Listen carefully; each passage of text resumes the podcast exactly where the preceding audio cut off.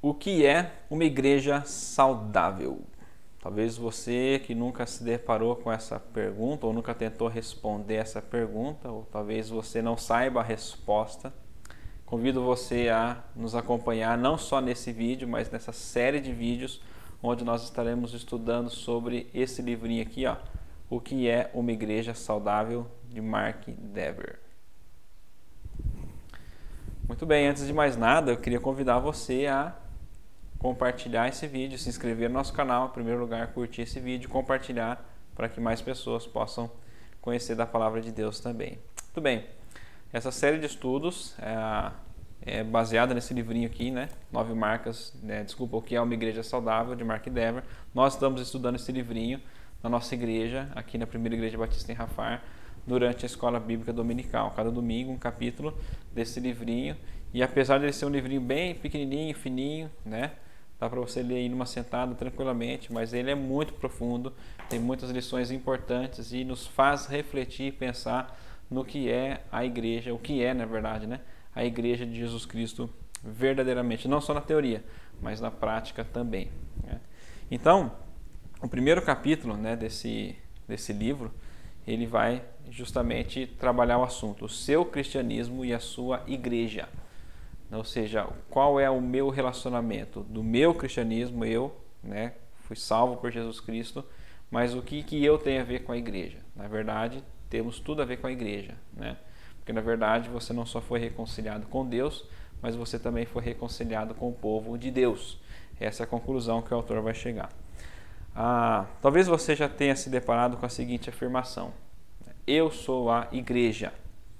É, você acha que essa afirmação está certa? Você acha que ela está errada? Alguns usam essa afirmação né, num bom sentido, no sentido de que a igreja não é prédio, eu sou a igreja, as pessoas são, fazem parte do corpo de Cristo, mas talvez algumas pessoas usam essa afirmação um sentido mais depreciativo né, com a igreja em si, porque talvez se desanimaram, se, se já se, se iludiram né, com a igreja de Jesus Cristo, achando que era uma igreja perfeita e agora afirma, não, eu sou a igreja, né? eu sou a igreja. Então, é, não quero ninguém atrapalhando a minha espiritualidade, né? não quero me envolver com ninguém que me atrapalhe. Eu sou a igreja, afinal de contas, eu posso fazer tudo né, o que uma igreja faz ali em si. Mas será que essa, essa frase ela está certa? Eu sou a igreja.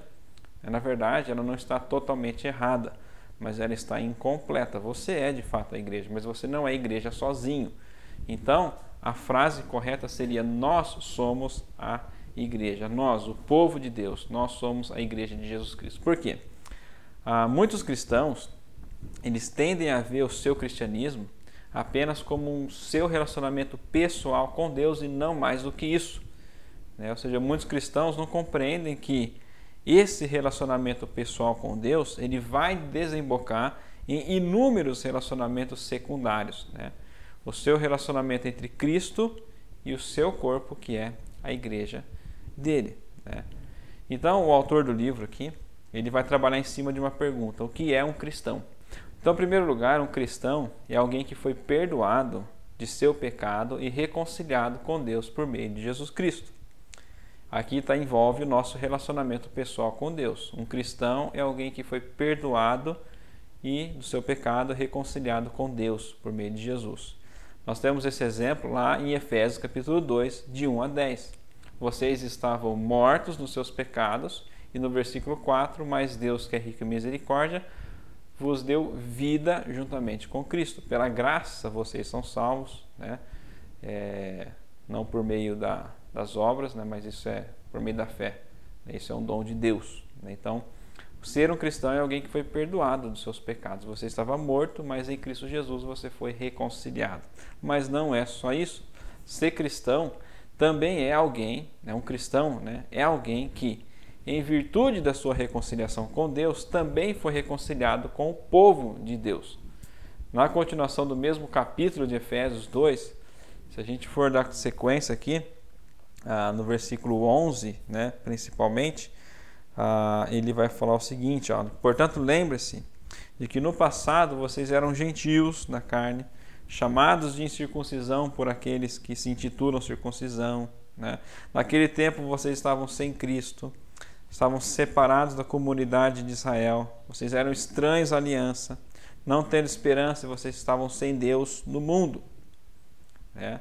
Mas não só isso, ó, versículo 13. Mas agora, em Cristo Jesus, vocês que estavam longe foram aproximados pelo sangue de Cristo, porque Ele é a nossa paz, e de dois povos fez um só na sua carne, derrubou a parede de, separação que estava no meio a inimizade. No final do capítulo fala assim: vocês não são mais estrangeiros e peregrinos, mas concidadãos dos santos, membros da família de Deus e edificados sobre o fundamento dos apóstolos. Ele fala aqui que nós somos edifício também, né?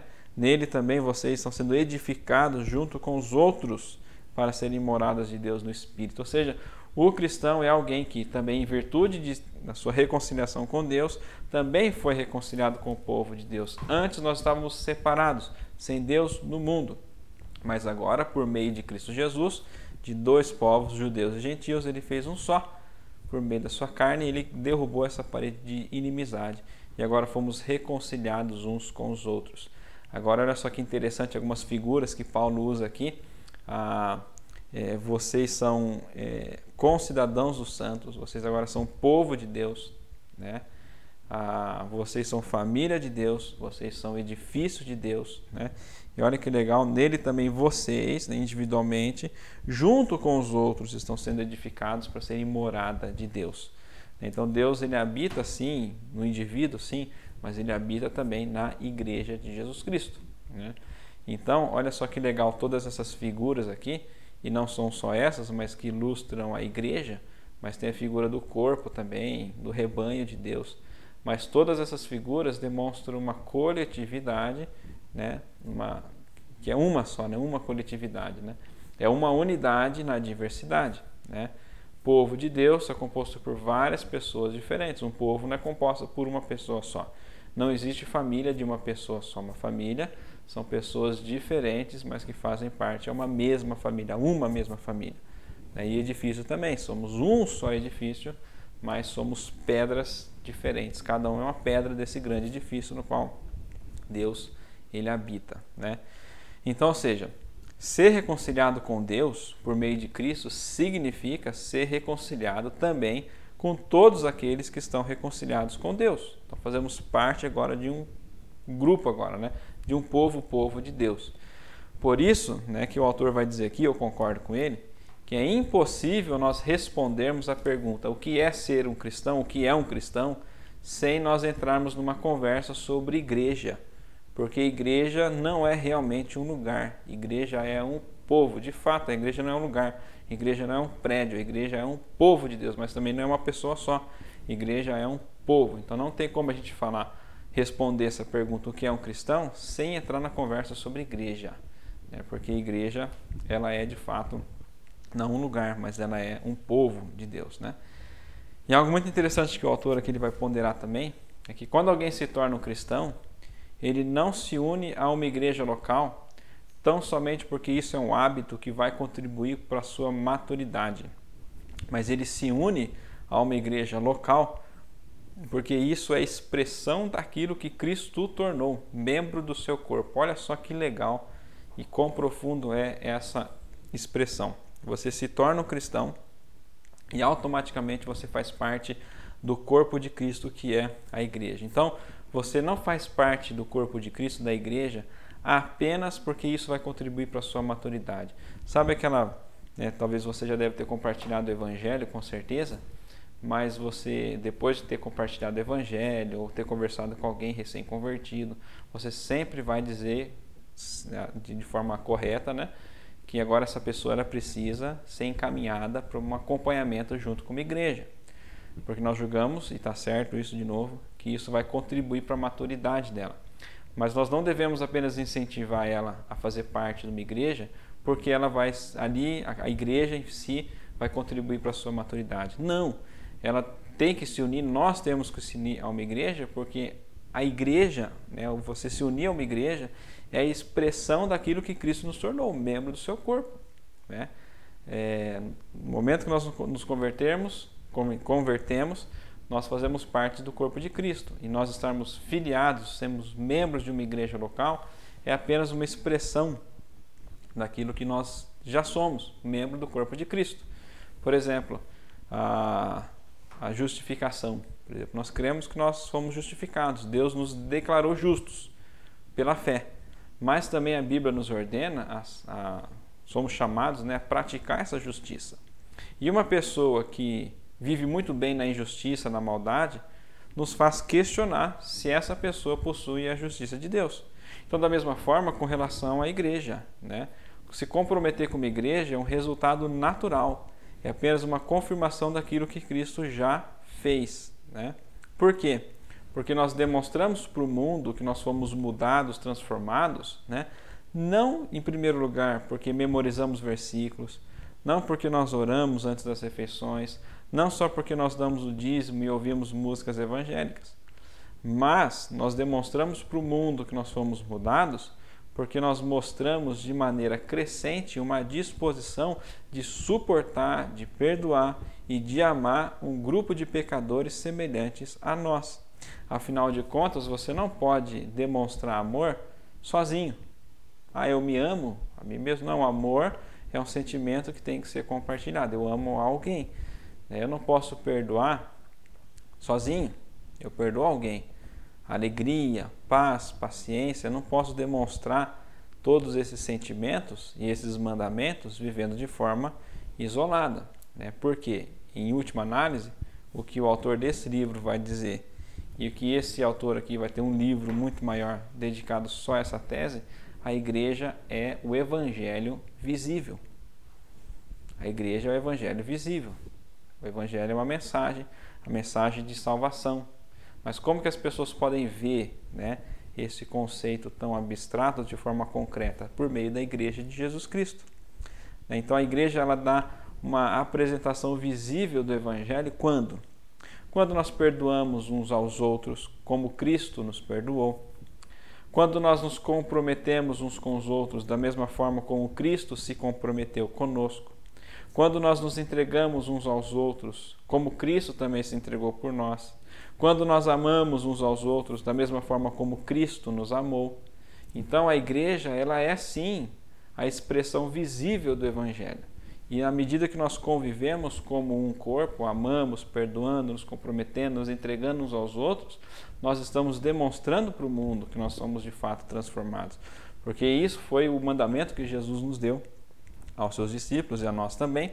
Lá em João capítulo 13, 34 a 35, quando Jesus diz lá, na noite que ele foi traído, antes, né, ou depois, depois que ele lavou os pés dos discípulos, né, ele fala o seguinte: Eu lhes dou um novo mandamento, que vocês amem uns aos outros, assim como eu os amei, que também vocês amem uns aos outros. E nisto todos conhecerão que vocês são os meus discípulos, se tiverem amor uns aos outros. Olha só que legal, né? Nós devemos amar uns aos outros, né? da mesma forma como Cristo nos amou, e nós fazendo assim, obedecendo esse mandamento, o mundo vai saber que nós somos de fato discípulos de Jesus, porque nós amamos uns aos outros. Não é só porque tem uma placa na igreja lá dizendo que é uma igreja evangélica, batista, seja lá o que for. Não é só porque é um lugar que a gente se reúne e canta músicas evangélicas e nós oramos e lemos a Bíblia. Não é só por isso. Né?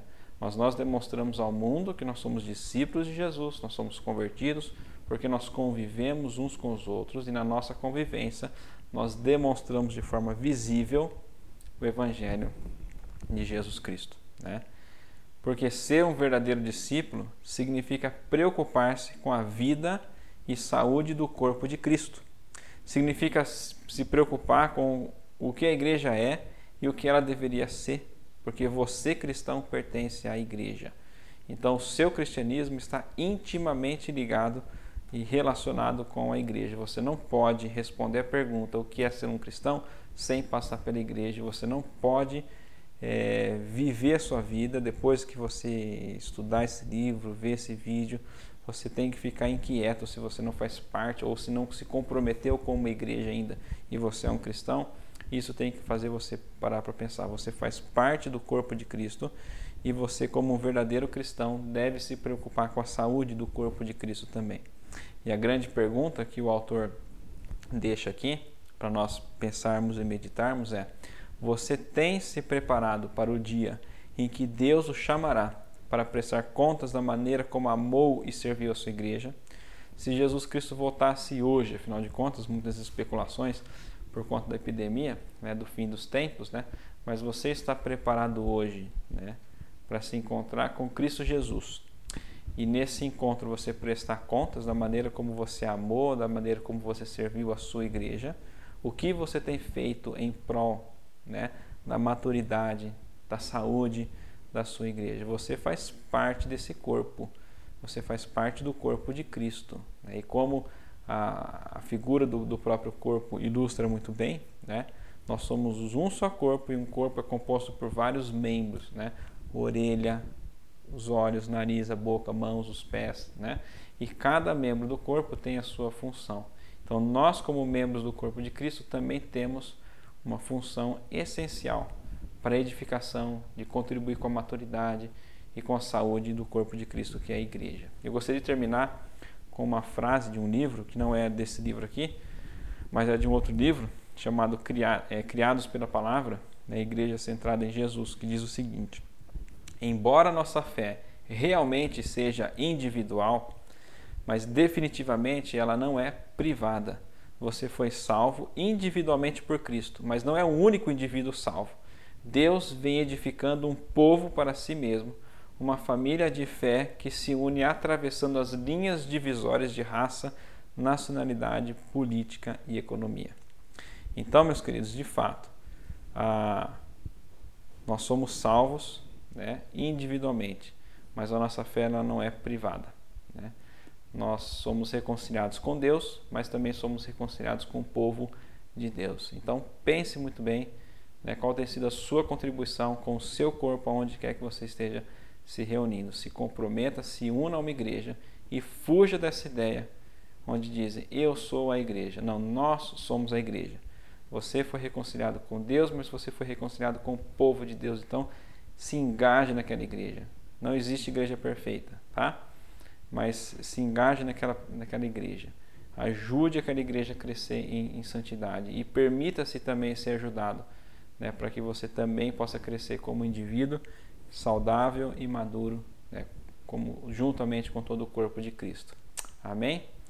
Que você possa ter gostado bastante. Continue nos acompanhando na série desses vídeos sobre a igreja. Eu creio que vai ser muito edificante para a minha vida, para a sua vida e para a nossa vida. Amém? Grande abraço.